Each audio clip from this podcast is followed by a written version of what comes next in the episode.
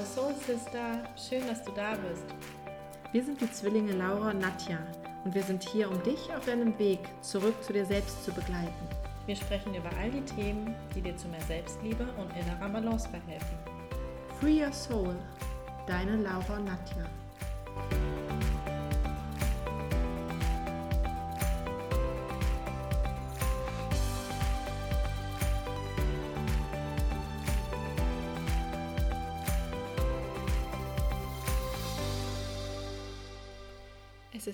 Dienstag, das heißt eine neue Podcast-Folge.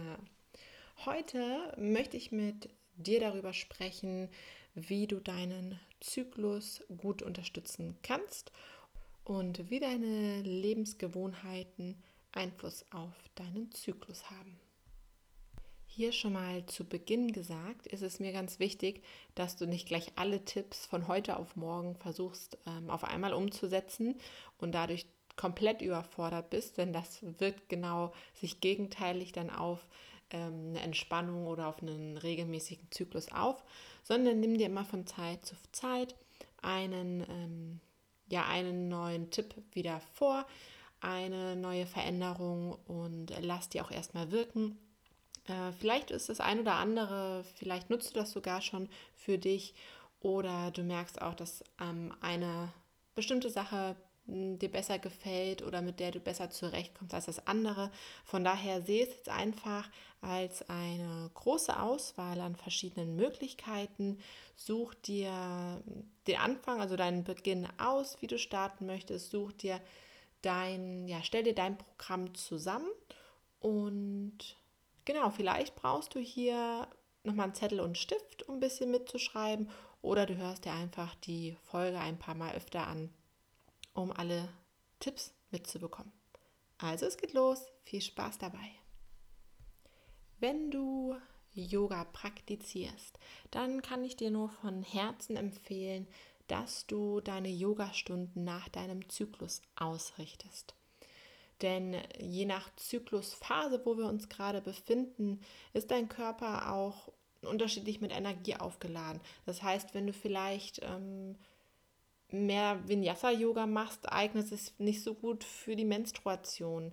Ähm, bei Yin-Yoga sieht es ein bisschen anders aus. Das kannst du schon über Zyklus verteilt machen. Aber ganz schön ist eigentlich so ein bisschen sich auf den, ja, die bestimmte Zyklusphase einzulassen. Ich starte hier mal gleich mit der Menstruation. Wenn du deine Tage hast, dann fühlt man sich ja auch oftmals nicht so danach, dass man unbedingt Sport machen und sich auspowern möchte. Wir verlieren in der Zeit natürlich auch viel Blut, das heißt, unsere Energie ist ein bisschen im Keller. Du kannst hier deswegen gut Yin-Yoga nutzen. Das heißt, wer noch nichts von Yin-Yoga gehört hat, in dieser Yogastunde bleibst du über einen längeren Zeitraum in einer Position, kommst hier in eine tiefere Dehnung, dein Atem vertieft sich, ähm, Muskulatur entspannt dadurch deutlich mehr. Ja, du richtest die Aufmerksamkeit mehr nach innen. Danach folgt dann deine Follikelphase, das heißt, wir müssen hier wieder Blutenergie aufbauen, um unsere Kraft zu kommen. Da nutzen sich gut so aufbauende, stärkende Stunden. Ähm, das heißt, wir brauchen ein bisschen mehr Hitze wieder im Körper. Da könntest du ruhig zu Vinyasa-Stunden greifen. Das heißt, ähm, Vinyasa beruht darauf, dass wir ständig in verschiedene Positionen gehen mit der Atmung, also deutlich mehr hier in Bewegung sind. Dann kommt der Eisprung. Im Eisprung sind wir in unserer vollsten Kraft. Da herrscht das Feuer in uns, alle Energien sind da.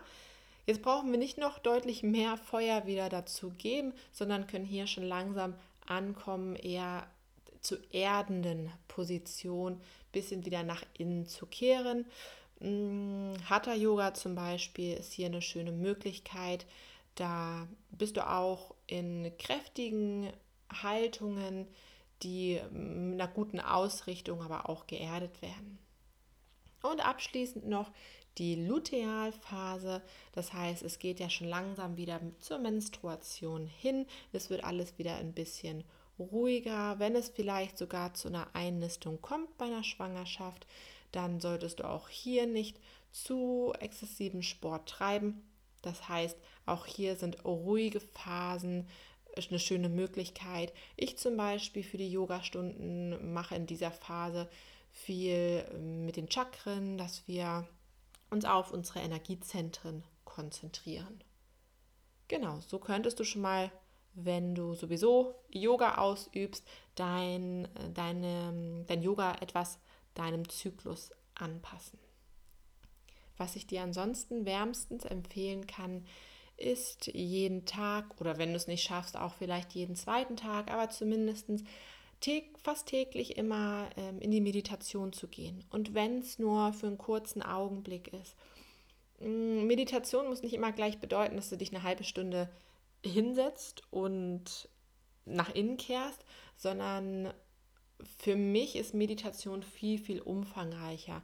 Also es das heißt auch, Meditation ist für mich zum Beispiel auch in Dankbarkeit zu gehen, einfach mal zu reflektieren, für das, was bin ich dankbar, was habe ich schon erreicht in meinem Leben, ähm, wie fühle ich mich gerade, welche Emotionen sind gerade vorwiegend in meinem Körper, wie ist meine Atmung, wie fühlt sich mein Körper an, also mehr wieder nach innen zu gehen, zu spüren. Auch das kann man schön wieder an die Phasen anpassen. Ähm, Menstruation, also da zum Beispiel in der Meditation versuchen, was kann ich loslassen, was möchte ich nicht mehr mit mir herumtragen, mm, reflektieren, wie war der mm, letzte Zyklus, was sollte ich vielleicht oder möchte ich in meinem Körper oder mit meiner Lebensgewohnheit verändern. Also da in sich kehren und in sich hineinspüren. Du kannst auch Meditation in Verbindung mit Journaling durchführen. Journaling heißt, dass du dir das aufschreibst, was vielleicht in dir hochkommt, deine Ziele aufschreibst, ja, was gerade in dir los ist. Viele brauchen das gerne auch so ein bisschen schriftlich, das einfach sich von der Seele zu schreiben. Was ich zum Beispiel schon oh, wirklich jahrelang mache, ich kann ja gar nicht sagen, wie lange, je, dass ich mir jeden Abend aufschreibe, wie mein Tag war, was ich Schönes erlebt habe, ähm, genau, wie ich mich gefühlt habe. Also wirklich so ein, wie so ein kleines Tagebuch, mal so den Tag zu reflektieren. Und auch da merke ich, manchmal könnte ich wahrscheinlich eine ganze Seite schreiben und manchmal muss man dann vielleicht ein bisschen mehr überlegen, aber ich trotzdem lege ich den Stift nicht weg, bevor ich weiß, dass ich zumindest drei Dinge aufgeschrieben habe, für die ich dankbar bin oder die mir Freude bereitet haben, dass ich einschlafe mit einem schönen Glücksgefühl. Oder auch, was ich vorhin schon mal angesprochen habe, eine Minute vor dem Einschlafen oder auch morgens direkt nach dem Aufwachen in Dankbarkeit zu kehren, dass man sein Herz wirklich für das Positive öffnet und nicht gleich zum Handy greift oder die Nachrichten anmacht und schon gleich mit negativen Einflüssen ähm, konfrontiert wird. Für die Meditation kann ich dir sogar auch ein Mantra empfehlen. Mantra sind bestimmte Texte im Sanskrit, die eine Wirkung auf den Körper haben, mit denen man sich gut verbinden kann. Und ein Mantra, was da für die weibliche Schöpferkraft steht oder um sich mit der weiblichen Schöpferkraft zu verbinden, Ängste und Negativität zu lösen, ist das Mantra Adi Shakti. Ich werde es dir auch nochmal in den Show Notes verlinken. Und wenn du dich mit einem Mantra verbindest, so kommt nämlich gleichzeitig dann auch der Geist zur Ruhe. Du merkst schon, ich bin ein großer Fan von Meditation und gebe da auch überhaupt keine Vorschriften, ob das jetzt eine halbe Stunde lang ist oder nur eine Minute. Ich finde es einfach schön, wenn ja, wenn man sich mit seinem Inneren für einen kurzen Zeitraum am liebsten täglich verbindet und ja in sich hineinspürt. Und da kommen wir auch schon zum zweiten wichtigen Punkt, wo, warum ich finde, dass Meditation so wichtig ist. denn man lernt seinen Körper einfach viel besser kennen.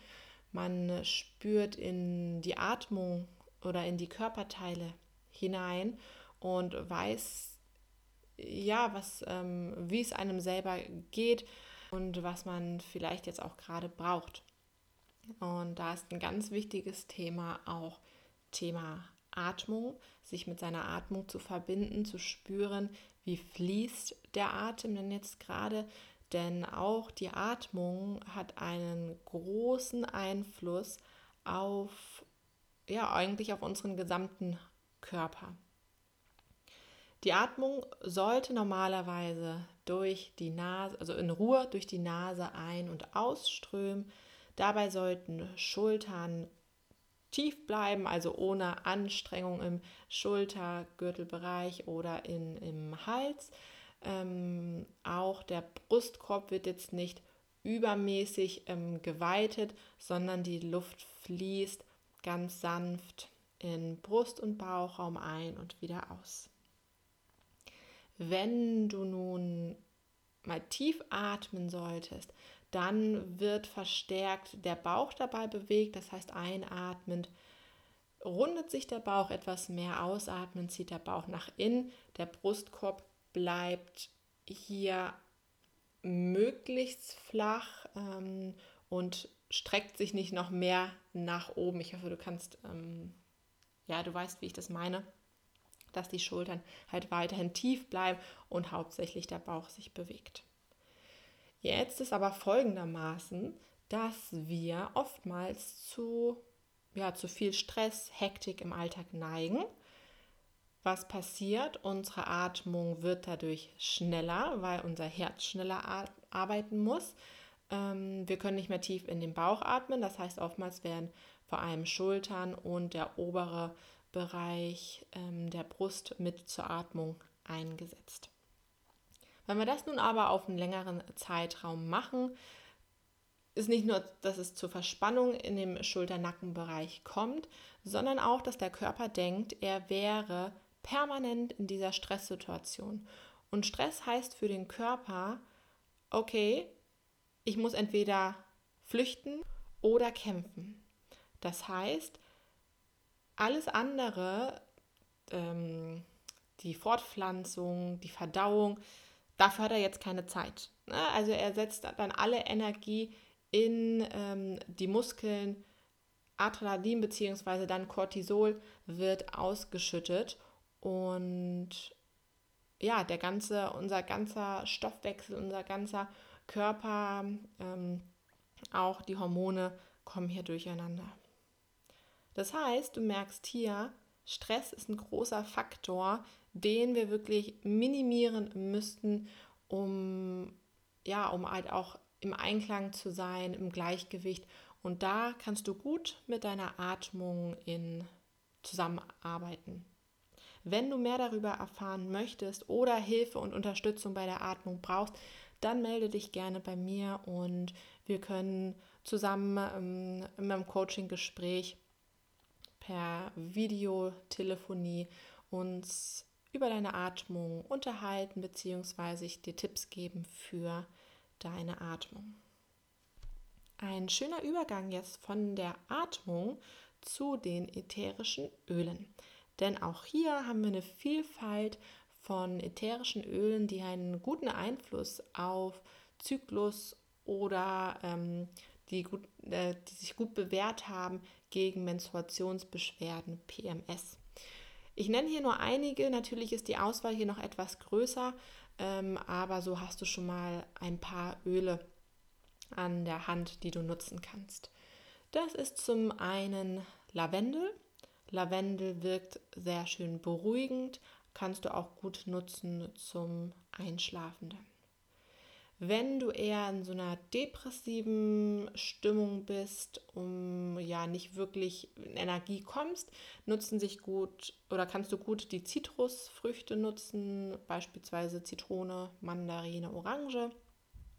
Hier nochmal kurz zu sagen, wenn ähm, du Zitrusöle auf den Körper schmierst, bitte nicht direkt danach ins Sonnenlicht gehen, da es ähm, ja sonst deine Haut verfärbt.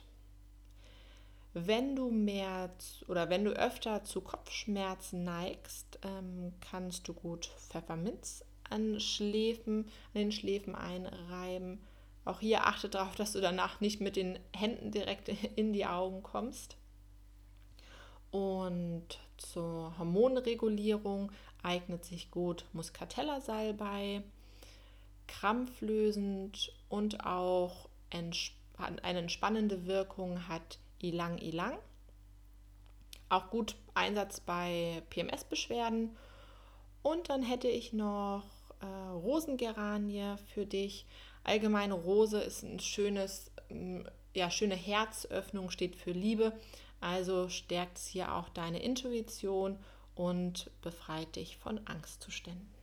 Du kannst die ätherischen Öle natürlich mit einem Trägeröl, beispielsweise Jojobaöl oder Mandelöl, vermischen und auf der Haut auftragen. Du kannst sie in eine Duftlampe geben, dass du sie ähm, ständig riechst. Du kannst sie aber auch in Fußbäder zum Beispiel reingeben.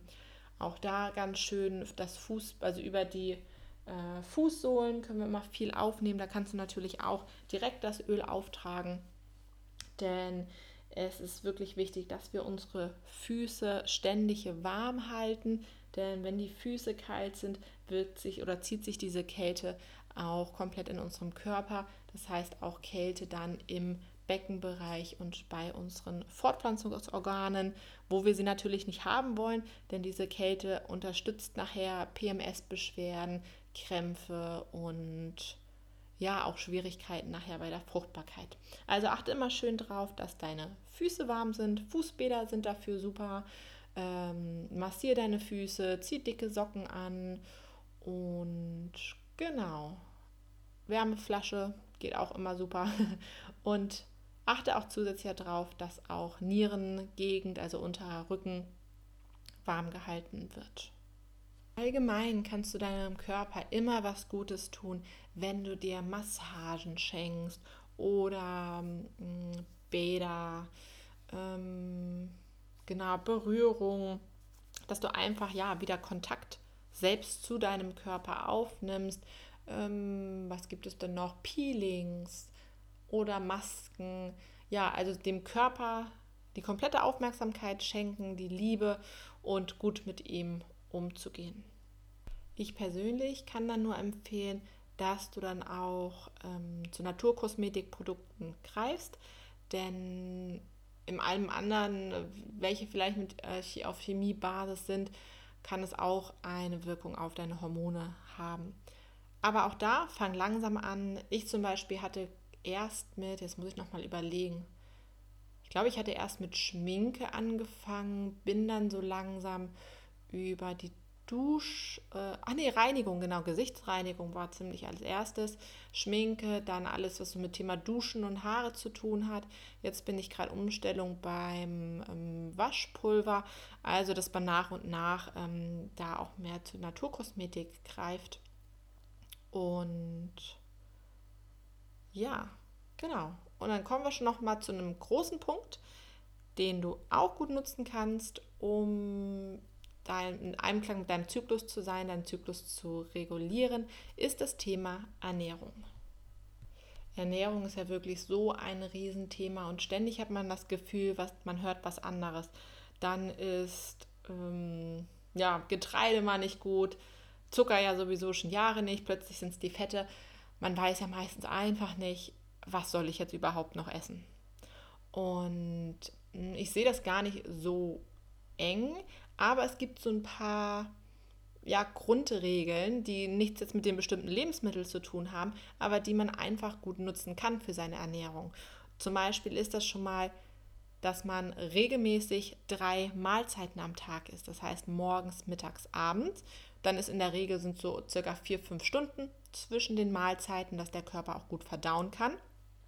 Wichtig ist, dass du aber diese vier, fünf Stunden nicht mit regelmäßigen Snack füllst weil dann ist der Körper ja die ganze oder die Verdauung die ganze Zeit ähm, ununterbrochen in Arbeit und kommt gar nicht hinterher.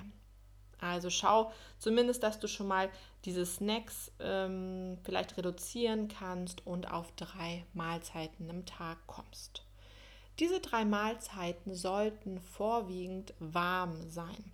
Eignet sich jetzt in der Jahreszeit super gut. Ich weiß, im Sommer, wenn es warm ist, greift man auch schnell mal zu einem Smoothie oder zu einem Salat, was auch dann vollkommen in Ordnung ist, sollten aber auch nicht alle drei Mahlzeiten dann sein.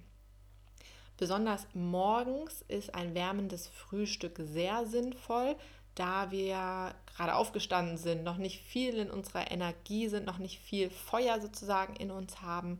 Da solltest du wirklich gucken, dass es ein warmes Frühstück ist. Ich, ähm, ja, ich esse aus Leidenschaft jeden Morgen mein Porridge oder es gibt auch mal Pancakes am Wochenende. Aber ich bin auch von dem Thema äh, weg äh, Brot und Brötchen mit Käse, Wurst oder sowas. Auch trinke ich morgens immer mein Glas warmes Wasser, um halt ja meiner Verdauung da die Energie zu liefern. Du kannst dir das immer so vorstellen, dass in unserem Körper, also unserer Verdauung, wie ein Feuer lodert. Und wenn das morgens natürlich ganz klein noch ist, das Feuer, und du gibst plötzlich kaltes Essen oder kalte Getränke drauf, dann löscht, löscht du dieses Feuer und es ist für die Verdauung noch viel, viel schwieriger zu arbeiten.